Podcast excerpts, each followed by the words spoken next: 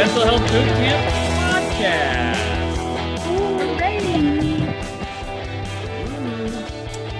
This is the podcast where four psychotherapists, three of us Canadian, one of us American, serve you cutting edge mental health knowledge. I am Dr. Ryan Howes, a clinical psychologist from Pasadena, California. I am Brooke Lewis, a registered clinical counselor from the Vancouver, Canada area. And I'm Joanna Boyd, also a registered clinical counselor from the Vancouver area. I'm Chris Boyd, a psychotherapist from the greater Vancouver area. Hooray! Woohoo! We're all here. The gang is all here. hmm One of us had a birthday this week. It wasn't me. That was me. Yep, on uh, Monday. Yes. It was a splendid time. very nice. That's great. And Yeah, I was hoping to uh, uh, get out of town, but we can't uh, do that yet in BC here. So stay close to home, but it worked out really well. Had some backyard hangouts with some friends and family. oh my. Um, that was fun. Yeah, you guys are you guys are still in kind of a, a, a tighter tighter lockdown than we are here in California at least. Mhm. Yeah, yeah, but it's getting better, hopefully. So we got some good news this past Tuesday on Yeah. uh, our reopening plan. So if we stick, if we can stick to it, then uh, yeah, hopefully we'll catch up to you guys down in California. That's great. Just open the border. That's all I want. Let me come up there and hang out with you guys again. That would be great. Would it be cool to do a podcast from all four of us in the same room? It would be amazing. It That would would just be be one screen. Be one screen. We'd have to like pass a micro- microphone around or something. I don't know how it would work. Yeah. fun.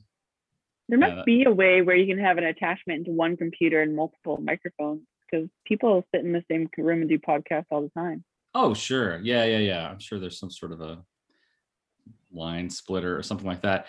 If you know out there, listening public, and you want to help us out with that, info at mentalhealthbootcamp.com. How do we have four microphones and one video? One computer. Donations are appreciated. Those donations of knowledge. You'll get a shout out. Yeah. That's it. Right. Well, great.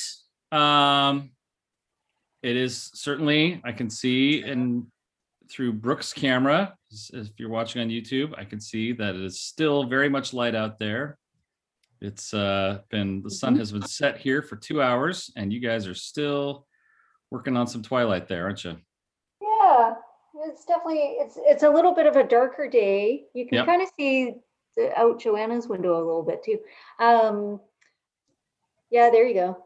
So Yep. it's definitely a lot of clouds today, so it Yep. appears a little darker. But next week should be quite bright. I hope. Mm-hmm. Time we're doing this, pretty crazy. It is I'm pretty crazy. it. Yes. Yes. Speaking of next week, we have a special event coming up for next week. Uh, if if any faithful listeners out there will recall, we started doing a book club uh, a couple months ago, and we did our our first book was Together by Vivek Murthy. We spoke about that a month ago, and uh, we all read it and kind of had our thoughts, gave our opinions, and kind of voted on it whether we liked it or didn't like it. This month, uh, we did also choose a book. We chose it several weeks ago, but have failed to mention it over the last few episodes. But this book is called The Gift, and it is by Edith Egger, Edith Eger? Egger. Egger, E G E R. Yes, Edith Egger. It is a not a very long book for for me since I listened to it. It was about a five hour listen, Yeah. which is uh, pretty pretty short by audiobook standards. Uh, and this is a woman who she's a psychologist who uh, survived a a time in in um, a concentration camp in uh, Germany, I believe. Yeah, And- Auschwitz. Is, was it Auschwitz? Was she in Auschwitz? Yeah.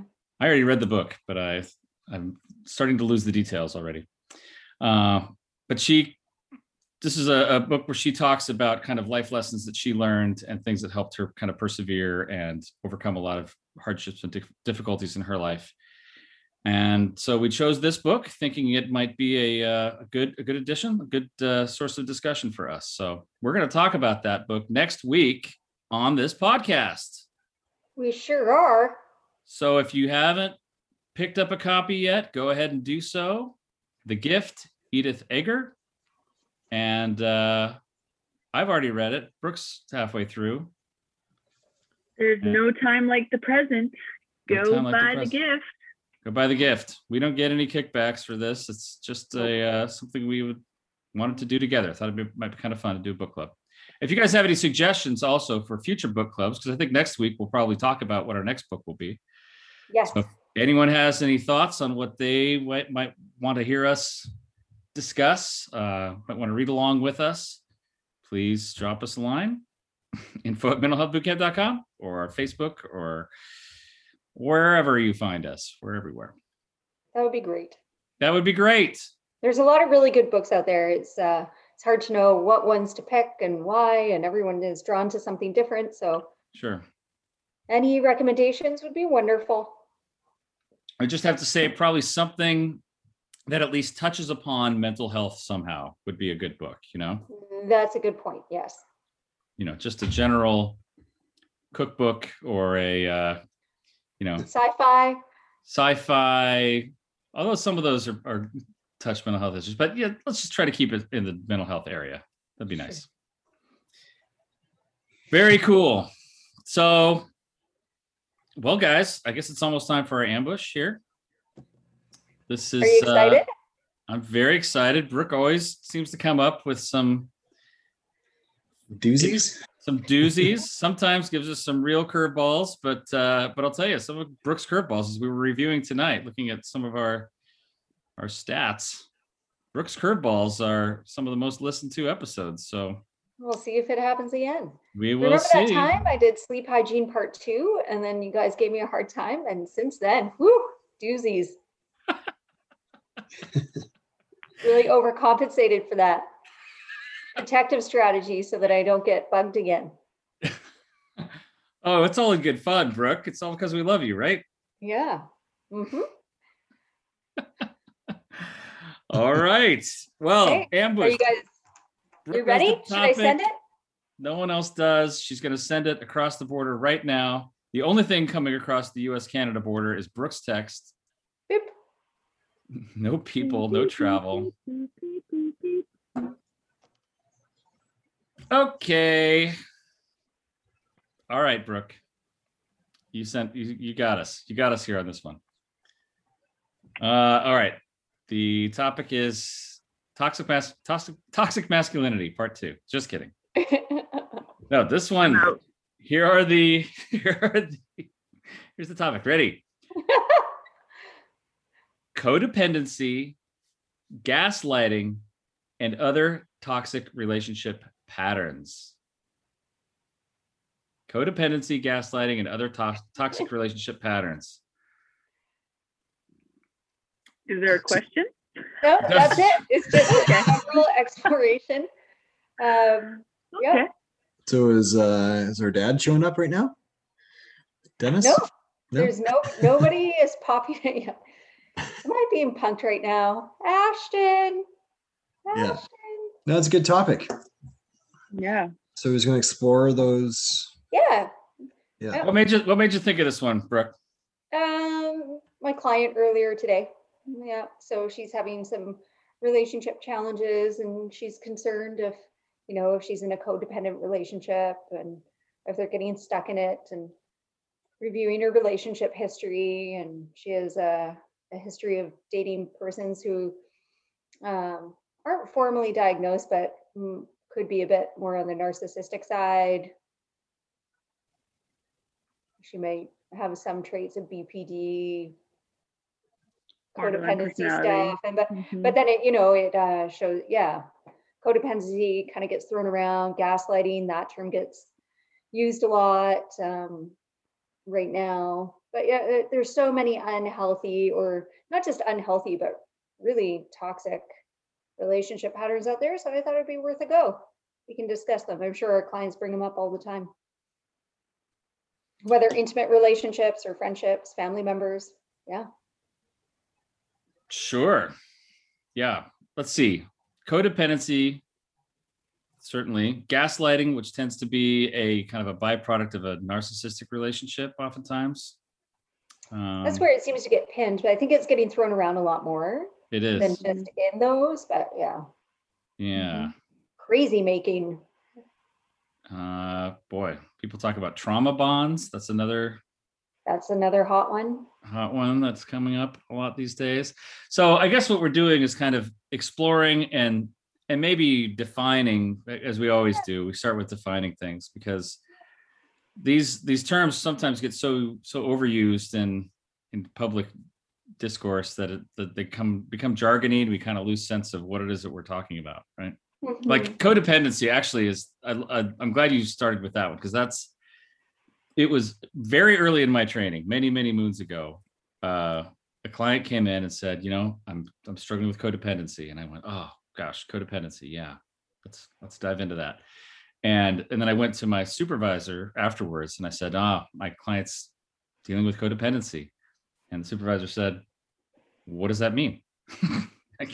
What what does that what is that? Codependency isn't it- it's not a diagnosis and Exactly. it's also it also means so many different things to so many different people Mhm. um i believe the original definition of codependency had to do with actual addiction literature where people were someone who was addicted to the addict someone who's codependent they're they're the the person is uh, an alcoholic and then their their partner the the enabling partner someone is kind of addicted to them meaning they can't can't let them go have to keep being there to take care of them and all of that Mhm, Which then deflects from their own yes psychological piece, right? Like how are they coping and what emotions are coming up for them? And it completely deflects the focus from them onto this person. Yeah.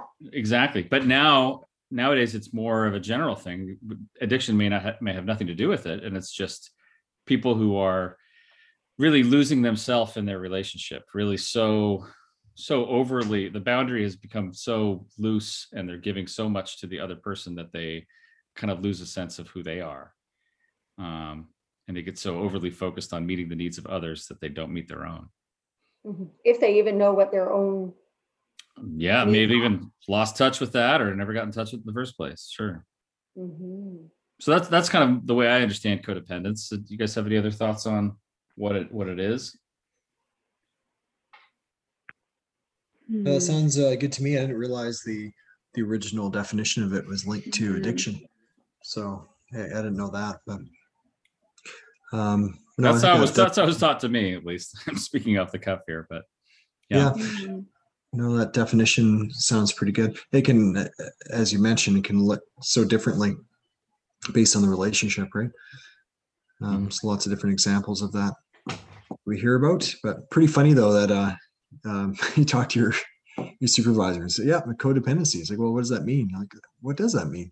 yeah, exactly. Because It's a really good it- question. and and I'm really glad that that was one of the first lessons I learned as a therapist. It's like you really it's it's really what we do here every time. You have to define your terms, you know. Someone Mhm. says I'm you know, I'm depressed or I'm bipolar or I'm or I have borderline personality disorder, whatever that might be. You really have to you don't just take that for what you're assuming that to be. You have to dive in and say, what does that mean to you? What does that what does that look like for you? Mhm. um because my idea of what codependence looks like could be very different from what you're trying to describe to me so let's uh let's clarify our terms here Mhm.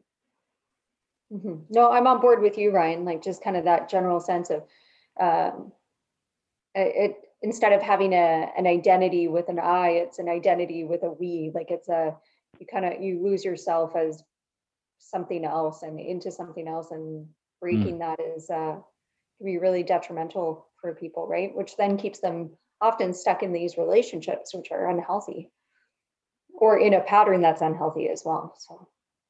yes Yeah. Yeah. Yeah, for sure. Because I think it's it, it can be natural within a friendship or relationship that you that um, the relationship becomes the focus, and you may lose a little bit of that sense of self. But maybe you're creating something special with that individual that that's very beneficial and positive. But isn't there like an enabling part of this where you're kind of enabling certain behaviors that might be uh, toxic or unhealthy? Well, I think just by not not showing up, you know, if you're the, the codependent partner there who's losing yourself in this relationship, then your needs are not even really showing up, right? So eventually you're going to feel depleted, maybe resentful, maybe just unable to to to function as well because your needs aren't being met. Um and yes, there's often a lot of blind spots that go along with this too. Like, oh, you want you you know as the codependent partner you're looking at someone else your your partner and saying oh well you want you want me to do all these things? Okay whatever whatever makes you happy you know whatever you whatever you want or need which could be a violation of your own boundaries or your own values or you know things that you um, find to be really important parts of the relationship. So yeah there's a lot of room there for someone to be kind of trampled on uh, as far as what their needs might be but oftentimes they get something out of it too, right? So they might be enabling their partner's mental health concerns, but Mhm. um, they're getting something from it too. Maybe it's companionship or security of, of some kind. So it kind of goes both directions, right? Which is, um, yeah, again, can be unhealthy in so many different ways. Yeah, yes. And I would even say that the security of that is is kind of flimsy, right? Because it's Yeah. the, sec- the security is really based on as long as I'm as long as I'm able to meet all of my partner's needs, then they'll stay with me. Or as long as my Mm. partner needs me to meet their needs, then they'll stay with me. Um, which is I don't think that's that's a very conditional security, right? It's uh It's true. as soon as I'm unable to meet those needs, then I risk being left or, you know, dumped, something like that. Yeah. Yeah, and, and based on that person's history, maybe the fact it's familiar leads to that sense of safety and security. But I get as you as you mentioned though, it's not not healthy. Right. Are there are there so are can we break it down? Is there telltale signs for someone to recognize if they're, you know, in it? Like even Brooke, your client who's like, I think this is what's going on. Were there examples she was giving? Did she note that, you know, there's maybe things going on and that she was having a hard time with boundaries herself or yeah. Yeah, oh yeah, this client that, um, the one from today, she's very well read in the area. This has been a relationship pattern for her for ever since she started dating, really. So she has read books about codependency and books about how narcissists and borderlines find each other and what their relationship themes and patterns are like. And uh, yeah, any any book that you would recommend to her that might be helpful, she will read. So she's actually really well read. But if anything, almost too much, then it becomes the medical student syndrome, where it's like she can highlight all the pieces in books that fit for her relationship, Mm. but that doesn't necessarily mean it's that thing. It means that you see parts of yourself in it, Right. you know. But uh, yeah, So, so yeah, Joe, your question, are there signs, things that you can, you can tell that maybe you are, you're in a codependent relationship? Maybe you are, you're the codependent partner or your partner's the one who's, who's kind of losing them, their self. Um, so I would, I would say that, I guess if you just, first of all, if you're just feeling preoccupied with the other person's uh, emotions, the other person's Mhm. well-being, you know, if if you're losing sleep at night because you're afraid of what your partner uh, is experiencing, and if that's if this is a Yeah. common thing, I mean, once in a while, of course, loving bonded relationships, people care for each other. This is where Sure. This is where this whole issue gets a little dicey, right? It's like we're Mhm. talking about, you know, on the one hand, we want people to attach if if they want to be in this relationship, they want to be partnered, Mhm. want them to have empathy and care for one another. But Mhm. codependence is when it's going over the- over the line there. It's it's too much. So you're you're caring for that other person so much that you're losing care for yourself. Yeah, So you're neglecting your own needs. you're neglecting your own needs, right? Right. And and you're even more aware of their needs than yours, right? Mhm.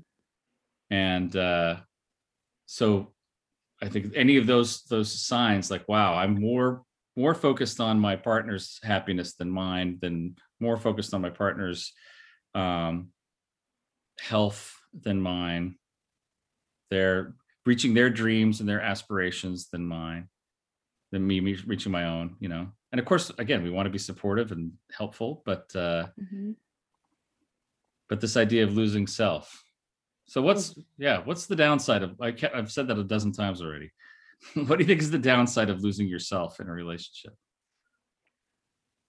Ooh, um, if you lose yourself, what comes to mind, you might just start to,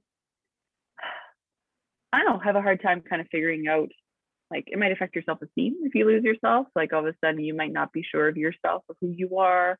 Um, there might be more, you know, trying to like shying away from making decisions for yourself, especially if you know you more really depend on that person to give their opinion.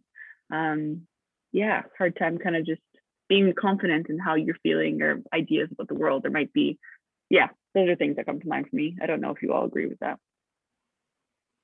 But yeah. Yeah, I, I- think it, uh, it, it could be counterproductive. It can keep two people very stuck, right? Mhm. Um, if, if you're in the more of that, what Ryan was describing, kind of more of that caretaker role, then maybe you're neglecting what you need to do to make, make sure that you're doing okay.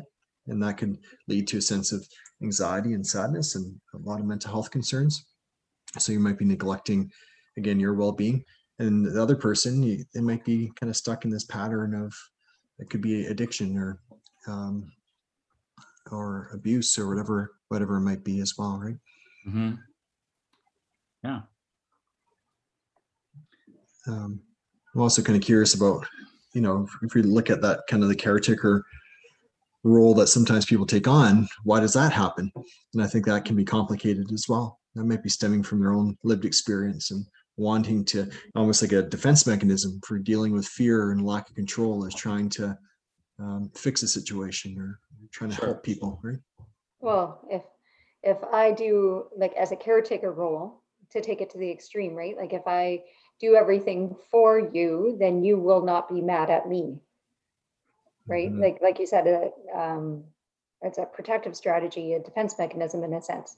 I do everything for you, then you rely on me and then you can't leave me. Mhm. Mhm. Yeah. There's a lot of narratives that go with that. And Well, it's- yeah so you're saying like a lot of the roads lead back to abandonment or a fear of abandonment right Mhm. disconnection, yeah. Or there If- might be some patterns that are stemming from their past, right?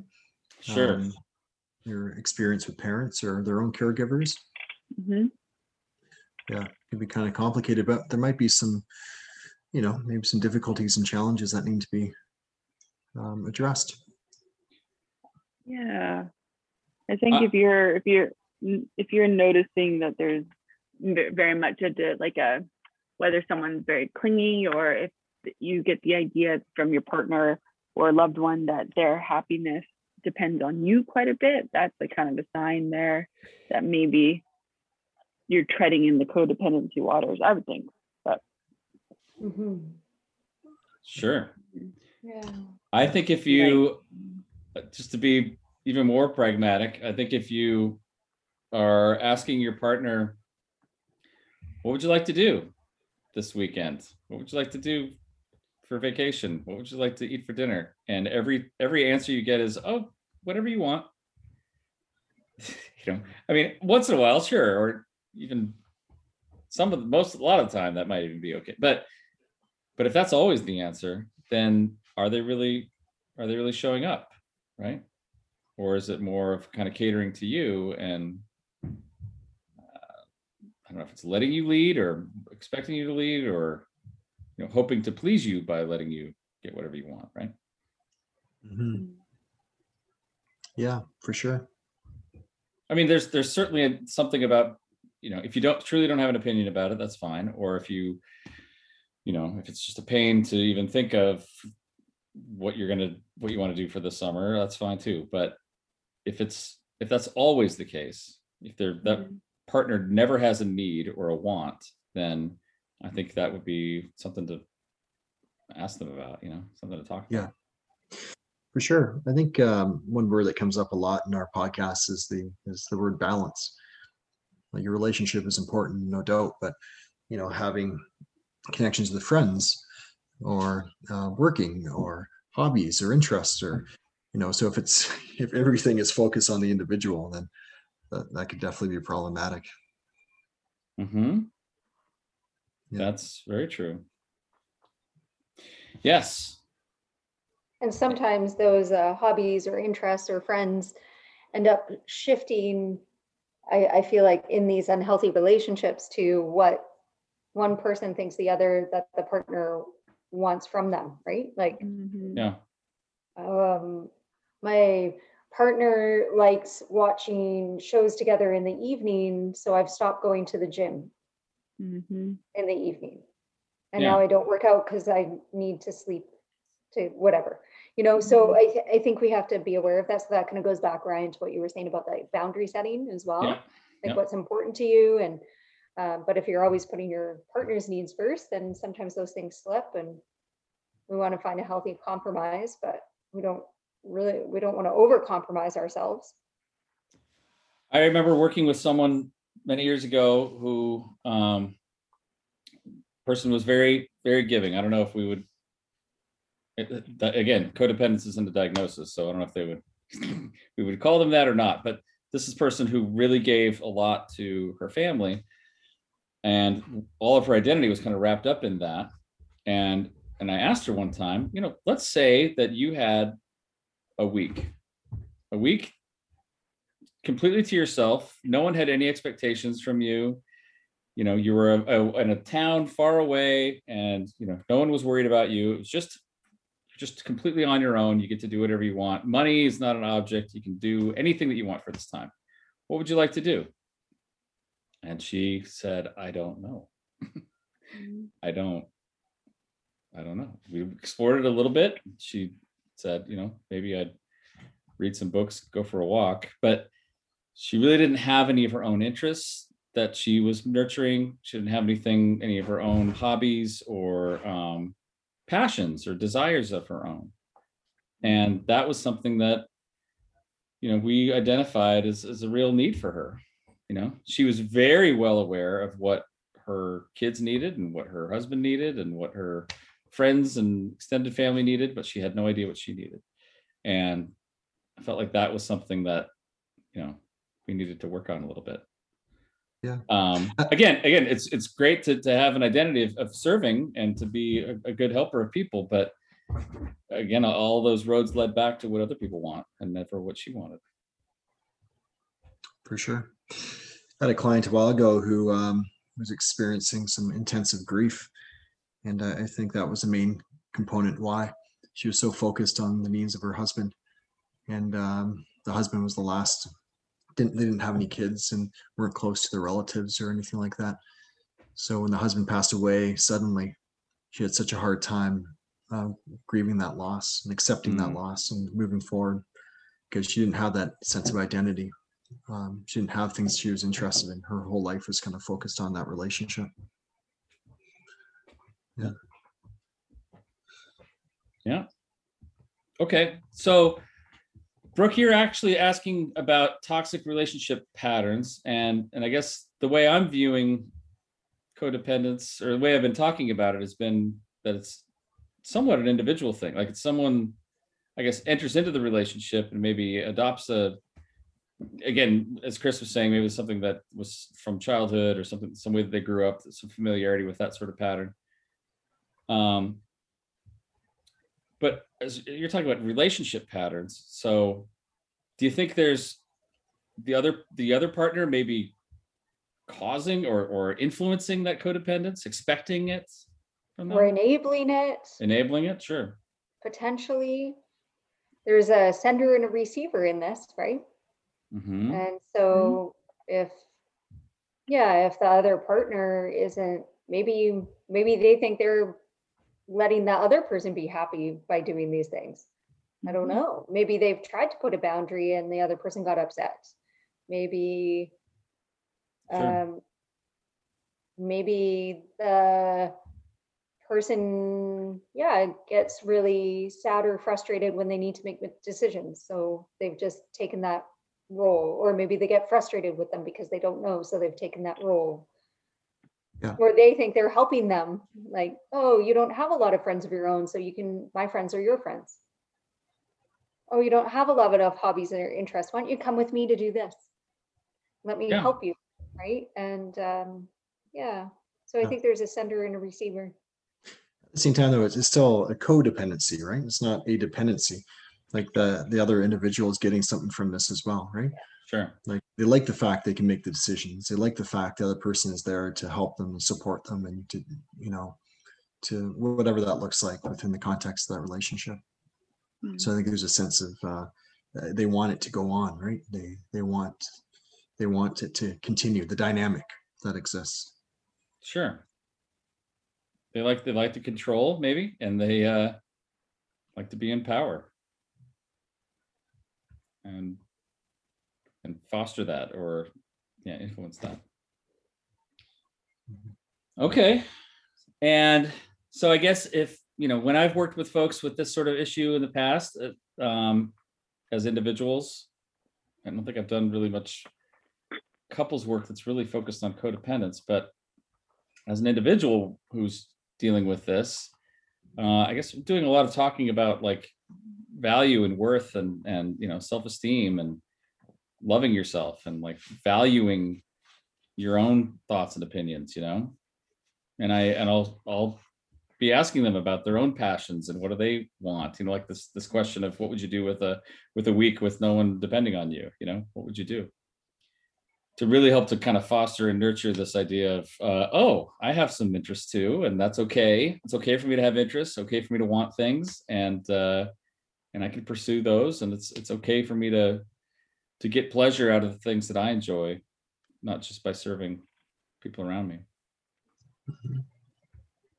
Yeah. for sure. boundaries could be part of it, helping them to have certain boundaries or maybe be able to say no if they want to say no or Mhm. and I, it totally depends on what the codependency looks like I, uh, that might not relate to every situation but yeah you know if there's more of that trying to please that partner there might be less of you yeah more sacrificing of your needs so really trying to help yeah boundaries assertiveness making sure your needs are being met um yeah. sounds about right and the, and the person in the relationship benefiting from the caretaker. Um, Yeah. Maybe if this is an ongoing pattern, maybe they feel that they can't do certain things. So, um, stepping into that discomfort, maybe finding ways to take care of yourself. I don't know. Um, I guess I also like to to talk with people about kind of what uh, you know what might be an ideal relationship, right? What in a in a in a non-codependent relationship, what really happens? And and I think that's when two people can be fully themselves and show up and kind of lay their cards on the table and say, here's what I want, here's what I want. Let's kind of, you know, we're not going to agree all the time. Maybe we'll have to compromise, maybe we'll have to negotiate, but you know, we're two people are showing up to this relationship to really um, relate, you know, instead of one person leading and the other person capitulating, you know. mhm. But but what happens if they gravitate like they what they want is and will lead them down a, a path that is considered unhealthy and dysfunctional, right? Because that's what they're familiar with, you know. Yeah, Like another word that pops into my mind is reciprocation. Like whatever what you put into it, you kind of get back. Like it's a little more balanced in, in that way. hmm But again, it's so subjective based on each relationship. But Mm. sure. But in some, yeah, there might be some situations where someone might feel like they put a lot in, but they might feel like they might not get a lot. And that could be if you're giving more but not receiving it, but you might stay in that relationship because you might feel like you won't be okay without them or you're just so used to being with them. Or, you know, I think that's where you might get caught in that, like, yeah, that being dependent or codependent on that person or that relationship. Um, So it might not be equal parts each way. mm-hmm. That's true. But if, if there's someone who's having a hard time making decisions, then the other partner can encourage them to do so, right? It doesn't have to be totally, used in a dysfunctional Totally. way or for Yeah. manipulation or, um, you know, there can be, you can grow together in a healthy way, I would, I would imagine, right? For sure. hmm That's and that's something I've been talking with couples about more and more recently. And I, I don't see a ton of couples, but I, I usually have a few on my caseload. And uh and I like this idea of let's let's be very clear about what our I don't know, shortcomings or areas for growth are and and let's have one another be each other's biggest cheerleader in that area, you know? Like, hey, it, it- it's it's great when it- when someone can say, hey, you know what? I tend to uh, hide when you know when we're making decisions about something, a, a vacation or a dinner or whatever it might be. I tend to bury my own feelings and just focus on you because I don't want to have a conflict or I don't want to upset you.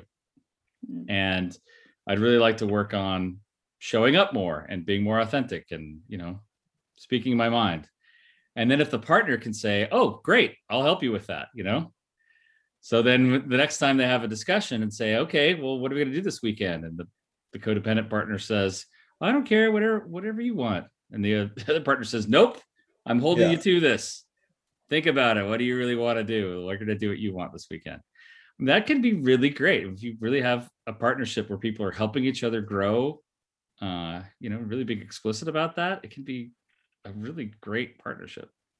Yeah. Mm. I agree. So, so okay, back to toxic, Brooke. So we just also use that word toxic because it's also kind of a hot word. Yeah, like toxic gonna use it masculinity. We're familiar. Yes. Unhealthy. And then I was like, no, hot words. I need to be on the top 10. yes. It was manipulative. Good choice of words, Brooke. Uh, let's talk about gaslighting because that is a very, speaking of hot words, that's like Yeah, one of the hottest psychological terms in the last few years. absolutely. It really blew up there, I think, in the past five years, maybe. Yeah. Um, yeah. people didn't really use that term very often. And then all of a sudden, boom, Yeah. gaslighting, gaslighting. I used to teach that in a psych class 20 years ago, and no one knew what I was talking about. But in the last two or three years, everyone knows what gaslighting is, or at least they they think they do. So, Mhm. Yeah. uh, gaslighting. Everyone's probably heard the origin story for this. So I share it anyway. yeah. I don't think I, I actually do. Yeah, ga- I don't know either. gaslighting is actually based on a movie from 1940. It was made twice. Same movie was made twice, 1940 and 41, called Gaslight, which was about a, a husband and wife. And I believe there's something like an inheritance involved. Like the, the wife was going to get a lot of money. And um, the husband decided that what he would do is every day in their house. This is old old timey house, right? Gas lights in their house. He would turn down the light in the in the living room just a smidgen, right? And so the wife would walk in and go, "Is it a little darker in here today?" He'd say, "Oh, honey, I don't know what you're talking about. It's fine." Right? And then every day progressively that would happen. And, and there would be other things that that she would do. He, he would do to make her think that she was going crazy. And he would like, oh, what's wrong with your mind? You must be losing it. What's are you okay, dear? Is everything all right? And uh, eventually had her locked up in, I guess at that in those days, an, an asylum or a you know a mental hospital, basically. Mm. Having convinced herself, he had convinced her that she was uh, of un, unfit mind. You know, she was going crazy. And so that's that's the movie. That's the film called Which Gaslight. Also, why they call it crazy making. It's crazy making. Yes, it's exactly crazy making. So crazy making ideas. The idea here is that someone, and, and I usually hear it attributed in, in narcissistic relationships, but uh, you know, it doesn't necessarily have to be, but it's two people in a relationship where one person is is questioning reality for the other person, right? Yeah, using psychological manipulation. uh, Using essentially, right? manipulation, yeah, Yeah. to manipulate them into thinking something that they believe to be true is completely irrational, right? Yeah, or delusional in some way. Yes. That yes, never actually happened. What are you talking about? Yes. Mhm. Yes. So, a, you know, a really familiar one is like, um, you know, two people are talking. Uh, one partner starts yelling at the other person. Ah, you know, like, how could you say this? Whatever that might be. Screw you, something like that, right? And the and the other partner says, I I can't handle. You're screaming at me. Stop it. And the other person says, I wasn't screaming. What are you talking about? Mhm. I, maybe I raised my voice a little bit, but I wasn't screaming. I wasn't mad, you know. So then that makes the other person go, "Wait, what do I believe now? You know, do I believe what I what I perceived, or do I believe what they're telling me right now?" And now I'm having to kind of question what's reality and what's fantasy here. You know, was I overreacting? Oh no, maybe it's my fault that I was overreacting. Yeah. So these sorts of things on many different scales, and Yeah, you know, a lot of deceit. Yes, deceit. And I don't know that the gaslighter is really consciously thinking, you know what, I'm trying to make this person feel crazy. But the effect of it is is just that. It makes them feel, makes them question reality, makes them wonder, Mhm. am I the one at fault here? Or am I the one Mhm. who's misperceiving things or, or out of touch with reality? What's happening? Mhm. Yeah. Hmm. Yeah. And now that the term is more common, I find, or for my younger female clients, like women in their twenties, Yeah. um, who are aware of this term, when they get a sense of that, uh, they are turning to their friends or family members and connecting out, like reaching for that. Hey, this is what happened. What's your take on this? Like, am I being Hmm. reasonable? Like they're they realize that how they're feeling about the situation is being questioned, and they're going for more support or feedback. Hmm. Um, That's good. yeah, so I found that that's kind of more interesting. Mhm. Uh, and whether that's healthy or not, I have yet to really decide. How could it be unhealthy, Brooke? Well, meaning like, so in the moment, if they're not necessarily standing up for themselves or acknowledging it, like they're they're feeling that questioning, right? And there's that self-doubt. So if somebody's yelling and then like, well, I wasn't actually yelling, I raised my voice or whatever. Um, the the self-doubt of that, um, opposed to stand the ground and be like, no, that's bullshit. You were yelling, and this is how it's it, Mm. it's still putting somebody in a spot where they feel that they have to be questioned and then ask for support. But I'm glad they are asking for support. Yeah. If that makes, yeah, Yeah. it would be nice if it could be pushed just a, a little bit more where they can actually stand ground. Sure. Yeah. Ryan was saying before that sometimes it's not deliberate. and that movie, was definitely deliberate. Mhm. Um, sometimes it's not though. So what? Why do people gaslight others? I think Is to it- save themselves from shame and embarrassment. Yeah. So some projection there, maybe, or just deflection. Yeah. Or they know, I think on some level that what they're doing is not right and they're covering their tracks a little bit. Mhm. I think it's yeah, I, I agree. Yes, shame and embarrassment may be a part of that. I think again, I think that's that may be kind of deep down the hierarchy. I think that uh that really they're trying to win on the on the most base level. They're just trying to win the the argument or win the the conflict, you know. Mhm. Oh no, it wasn't me, it was you, you know. I mean, I don't, I don't know if it was some it may have been Dennis Rodman. I don't know if you uh, I don't want to speculate. Some some famous celebrity in the 90s um who whose spouse walked in on them have in uh, in bed with another person and uh and the spouse goes what what are you doing right here and the, and they said wasn't me. I don't know what you're talking about. Wasn't me. Right. Like it's right there in front of him, but wasn't me. So you know anything to deflect any of the blame and to uh and to just throw some question in there i mean it's it's a it's a red herring in a way you know it's like now we're talking about this thing instead of talking about this thing. We're not talking about an affair. We're talking about, you know, what's what's reality and what's fantasy, you know? Yeah, it's a giant deflection. Huge deflection. Yeah. Right. Yeah. Yeah. And then the conversation becomes, am I crazy? Did I Mm-hmm. did I hear that right? Did I see that right? Opposed to, yeah, the the matter at hand. And and I think that as far as the gaslighter is concerned, as soon as you ask that question, as soon as the other person asks that question, am I crazy? They've kind of won. That's it. You know, now that you're questioning your reality, now that you're questioning whether or not it's uh they can trust themselves, trust their own perception. Yeah. Now Okay. I can, the gaslighter can control your perception, right? Like, Exactly. Sure. At least call it into question, you know. yeah, There's an extra step Um, here. all that powerful. hmm Mhm. Yes.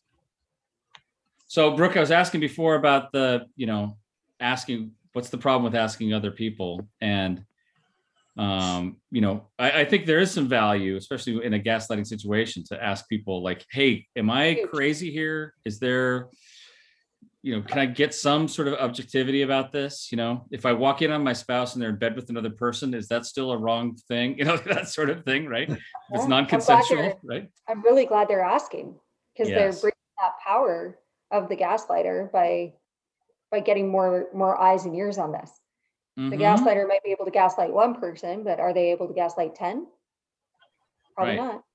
maybe not maybe not um i i raise that because there's another sort of phenomenon that i i talk about with some clients which is when they're trying to make a decision in their life about something um and they just run it they're always running it by all of their friends first right which i call living living life by committee right like hey should i should i date him or not what do you think what do you think what do you think what do you think what do you think right which is uh, I mean, it's nice to get opinions from other people, but you really don't want your your decisions, your most important decisions, to be made by vote of the people around you, right? You're the one who has to live with the consequences. Um, so I just distinguish those two. I think it is important to have some objective. If you're questioning your own reality, like, hey, I think this was an argument. I think this was, you know, I think this was there was something wrong that happened here. Am I right or am I wrong? um, that's probably a good time to run it by really trusted, really close friends, people who will even tell you when you're you're in the wrong, right? Not Yeah. just yes yes people, right? And I think it could happen in uh, some subtle ways too. Is just if you share, if you feel like a person is not validating how you're feeling, or is saying like, "Oh, you're always overreacting," or "You're overreacting," or "You're being too sensitive," it's actually not that big of a deal. Um, It's a great one, Joanna. That is right? I think Yep. that's more common in many relationships, whether the person doing it realizes, but because over time that person's now like, well, I'm mad, but should I be mad? Because they say I'm overreacting. So maybe it wasn't that big of a deal. So people start not trusting their initial feelings about things. And that's where it gets dangerous, I think, because you just start stop, yeah, trusting yourself. That's all. You start not listening to those initial feelings and your concerns because yeah. So I think that is beautiful. That's a, that's that's really the best example of it, I think. Yeah. Um, you know, you're too sensitive. You're overreacting. You, you know, this is not a big deal. I don't know what you what you're reacting to, you know? um because yeah then that also causes you to question is that true or is it false? You know are you in the right or are you not? That's a Mhm. great great point. Yes. So what would you do to someone who's being who's feeling gaslit? What, how would you uh what would you do to them? If you were a coun- if you're in therapy with someone who felt like their partner was gaslighting them how would you respond to that I think as, as therapists, we're not friends of the client. So I hope we have a little more objectivity when it comes to the situation. So I'd listen as much as I can, try to understand all the different uh, factors um, in regard to the situation. Um, see if there's any patterns there as well. But we could be in a position where we can offer some advice to help them navigate through that, right? Mhm. There's also validating the emotion that was had, right? To say, Of course you felt that way. That makes sense. Mhm. Mm-hmm. Uh, Like, let's name that emotion and let's accept that emotion and that's okay. That's okay that you felt that. Yep. Mhm. For Yeah, sure. therapy is essentially the opposite of gaslighting. How do you mean? if you're going to be validated and listened It's to. just validated, normalized, listened to. Like, sure, we're going to question some things, but it's, uh, yeah, therapy isn't going to like really shake that. Like, we don't, yeah. Sure. I think, yeah, I think it's tough and you'd want to encourage that person to, if there's an upsetting situation, to just, yeah, if after like take some time to think about it and, and, you know, you want to be able to encourage them to, you know, work on feeling more confident in their perspective, you know, and, and validating, be like, you know, let's trust yourself a little bit more or um, to, you know, speak up or to be able to hold their ground a bit more say actually i think i'm i did did feel that way and i think it's that's you know i'm okay saying that that it's tough and in certain relationships where it's actually so like someone's gaslit all the time cool their confidence is so broken down and i had a client in mind like and it was just ongoing for years and when someone's in that deep whew, it's kind Okay. of really hard it's heartbreaking because they've now started to not even trust themselves so I would encourage the person to speak up or at least, you know, really encourage them to start to trust themselves or little situations, give examples of, hey, well, you trusted yourself there. And maybe you can bring this up. But at the end of the day, if the person you're in a relationship with is going to keep making you feel bad for stuff or making you question your own reality, red flag central and try to help that person navigate whether that, you know, Yeah. how to navigate that unhealthy relationship. I would like to share a brief lecture that I share with some clients about mirroring. Is that all right? That'd be great. Okay, so this is a, a common metaphor that we talk about in therapy a lot of times, mirroring. It's uh, something they talk about with, with early childhood stuff. And the idea is that that starting in childhood, a parent, an important job, important task of a parent is to mirror back to the child who they are, what they're feeling, what they're so this is something that's very natural for a lot of people. Like a, a child is crying and the parent makes a sad face. Oh, you're crying, you poor thing, right? Uh, the child's happy and the parent lights up. Oh, you're happy. So it's this this idea that the parent is actually, in some ways, a, like visually a mirror of the kid.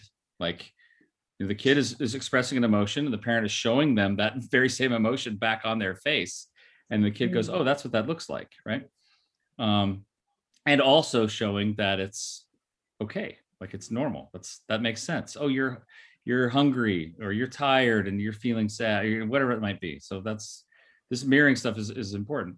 Um the problems that come with with mirroring especially in early childhood attachment stuff is let's say that you have a parent who is really depressed for one reason or another right and so the child is showing these emotions and the parents so they're so depressed they can't really even empathize with the child. They're kind of blank faced and they don't really have much to feed back to the kid. And so the kid kind of questions well whoa what what am i what am i feeling? I don't even know what this is. Like they start to question their own emotions and sometimes. Or there are times when what i term like the funhouse mirror where you know how you go into a funhouse at, at a circus and like the mirror is distorted. Everything's kind of all over the place, right? You may you look one way in a regular flat mirror, but you look at a totally different way in a funhouse mirror. And that's when like you come to your parent and you're like, I'm really sad. And then the parent says, How dare you get sad right now? Right. So you're showing them sadness and you're receiving anger back. And now you're like, whoa, what's that seems different than what I'm experiencing, you know? That's a mm-hmm. that's a funhouse mirror effect where it's like, whoa, I guess sadness is a bad thing, so I shouldn't feel that anymore, right? And I think we have those those same sorts of things in relationships as well. This this is where it feeds into gaslighting. You know, you you come to your partner in, in adulthood and you say, "Wow, what you did really hurt my feelings." You know, I, I really feel you know, I really feel bummed out by that. I can't believe you did that. And the partner says, what are you talking about? That's a non-issue. You know, back off. You know, no one else is upset by that. You know, what, are- what are you, what's your problem? right? overreacting. overreact you're overreacting right and then you're like whoa that's a different that's a distortion here like i thought that this was a, something for me to be upset about and you're telling me that it's nothing there's a there's a a miss a mismatch in the mirror there what therapy is supposed to be and this is what therapists are we're supposed to be training to do and and hopefully you know continuing our own training throughout our careers and therapy from time to time and all that kind of stuff to try to get rid of our own funhouse stuff, to try to be the best non-biased mirror that we can be, right? And to go into a, a counseling session with a therapist with a with a client and be like, "Oh, this is what I hear from you. This is what it feels like. I see what you're I see what you're saying, right? There's no we're trying not to distort this and like, you know, get angry at our client's sadness or, you know, dismiss their feelings. We're trying to be a really congruent mirror, right? So there's So my our little ans- speech on Yes, our answers are basically the same then. Yeah. That What's was a great that? Answer. Yeah, same. I said, our answers are basically the same. Yeah. Yeah. Yes. That's great. No, uh, good, yeah, uh, Ryan. good job. analogy. You you brought out the, uh, the funhouse mirror. Well, like I mean, it's it. Yeah, there's just kind of bringing in the the fact that this is something that's important for people throughout their life. You know, when you Yeah. and really when you're if you're 60 years old and you are feeling angry about something and you share that with someone else and they share something completely different back to you, that's disturbing. That's distressing. Yeah. That's the Yeah. funhouse mirror effect. No, it's great. Great, And I- uh, analogy and story and yeah, well put. Yeah. I think too, what you what is important as well is adults who, like you said, if they've they might hmm, they might not recognize that it's a funhouse mirror when they're in a relationship because they grew up with that as a kid. like right. you said, right? So if their parent, if constantly they would express feelings and they were told to be quiet, to not be sad, you're overreacting, like don't get angry like that, or you shouldn't even, whatever. If you he- grow up with that, all of a sudden, if you start hearing that in a, a relationship, you might not actually recognize it um, as, right? That fun house Mm. mirror, because that's all you're used to. So hopefully, whether you have other relationships where you can feel that validation or in therapy or something like that or start to recognize actually that's not okay that there's something that is gaslighting there's something that's not a healthy sign in a relationship and it wasn't when i was a kid and now you can understand that a bit more so Sure. yeah Absolutely. You know, another, uh, something else that pops up quite a bit is a scenario like that, but, um, there's emotional manipulation there or blame. So yeah, I did that, but I did it because you did this. So I did it because of you. Um, made it's me. thrown back at the person, right? Uh, Yeah. which is obviously very damaging as well. Why'd you make me hit you? Yeah, One of the old Yeah. sayings I used to hear, right? Why'd you make me? Why'd you make me? You know, get drunk and hit you, or Yeah. something. No, it's, it's true. Because I love you so much, or because you you angered me, or whatever it might be. So you you're putting the blame on the other person, which is um, awful. I'm Yes. sorry for yelling but you weren't listening to me or you didn't come you know and it's just uh, if anyone says i'm sorry but or i'm sorry for this but you did this you're that's not a real apology you're still Mhm. putting that on the other person and uh, you did not have to yell even if you were upset you did not have to hit even if you're upset that's on you so Yeah, that's true. extreme forms with the hitting all that stuff but i think there's a lot more subtle things for Yeah. sure Yeah, So thinking same kind of idea as you're mad at me. Well, you did this, and you, you keep on rehashing a mistake in the other person's. just back and forth Oh yes. Well, sometime in the not too distant future, we may do a piece on forgiveness and apologies. So, so keep yourself. Uh, so listeners, keep stay tuned. Forgiveness and apologies may be a topic at some point, but not next week because next week is book club. but not next week, right? Because we're talking about the gifts next week, right? Whenever you say forgiveness, um, I, I always think of the movie Just Friends. No. forgiveness is more than saying sorry. If anyone's seen it, Ryan Reynolds, Anna Faris, it's a good one. Watch it every year. It's the first Christmas movie I watch. No, it's ridiculous. Anyway, Is it a Christmas movie? Well, it's based at There's Christmas, Christmas in it. time, Mhm. Yeah. so I Yeah. consider it a Christmas movie. Best friends? Just Friends. Just Just friends. Friends. Just Friends with Yeah. Ryan Reynolds. A, a famous Canadian. I know, I know. He's he's a, a, a Vancouverite, right? Yeah, he is. Yeah. He's a big deal. Big He's a- deal for sure. It's a big deal. Totally. He's great. Well, look, we need to uh, wrap this up for tonight. We'll come back to just friends and forgiveness and all those other things another time. But for now, run out and buy your copy of The Gift. We're going to talk about it next week. It's going to be great. And uh, please try to uh, address your codependent and or gaslighting behaviors. Look for clear mirrors in your life. And uh, and that's it for tonight. So like and subscribe on apple google podbean audible spotify stitcher or youtube. Send your questions to info at mentalhealthbootcamp.com visit us on facebook or instagram. Tell a friend to 55 and we'll say good night everybody it's up to you good night everybody Bye, Everybody. everyone. Bye. Good night.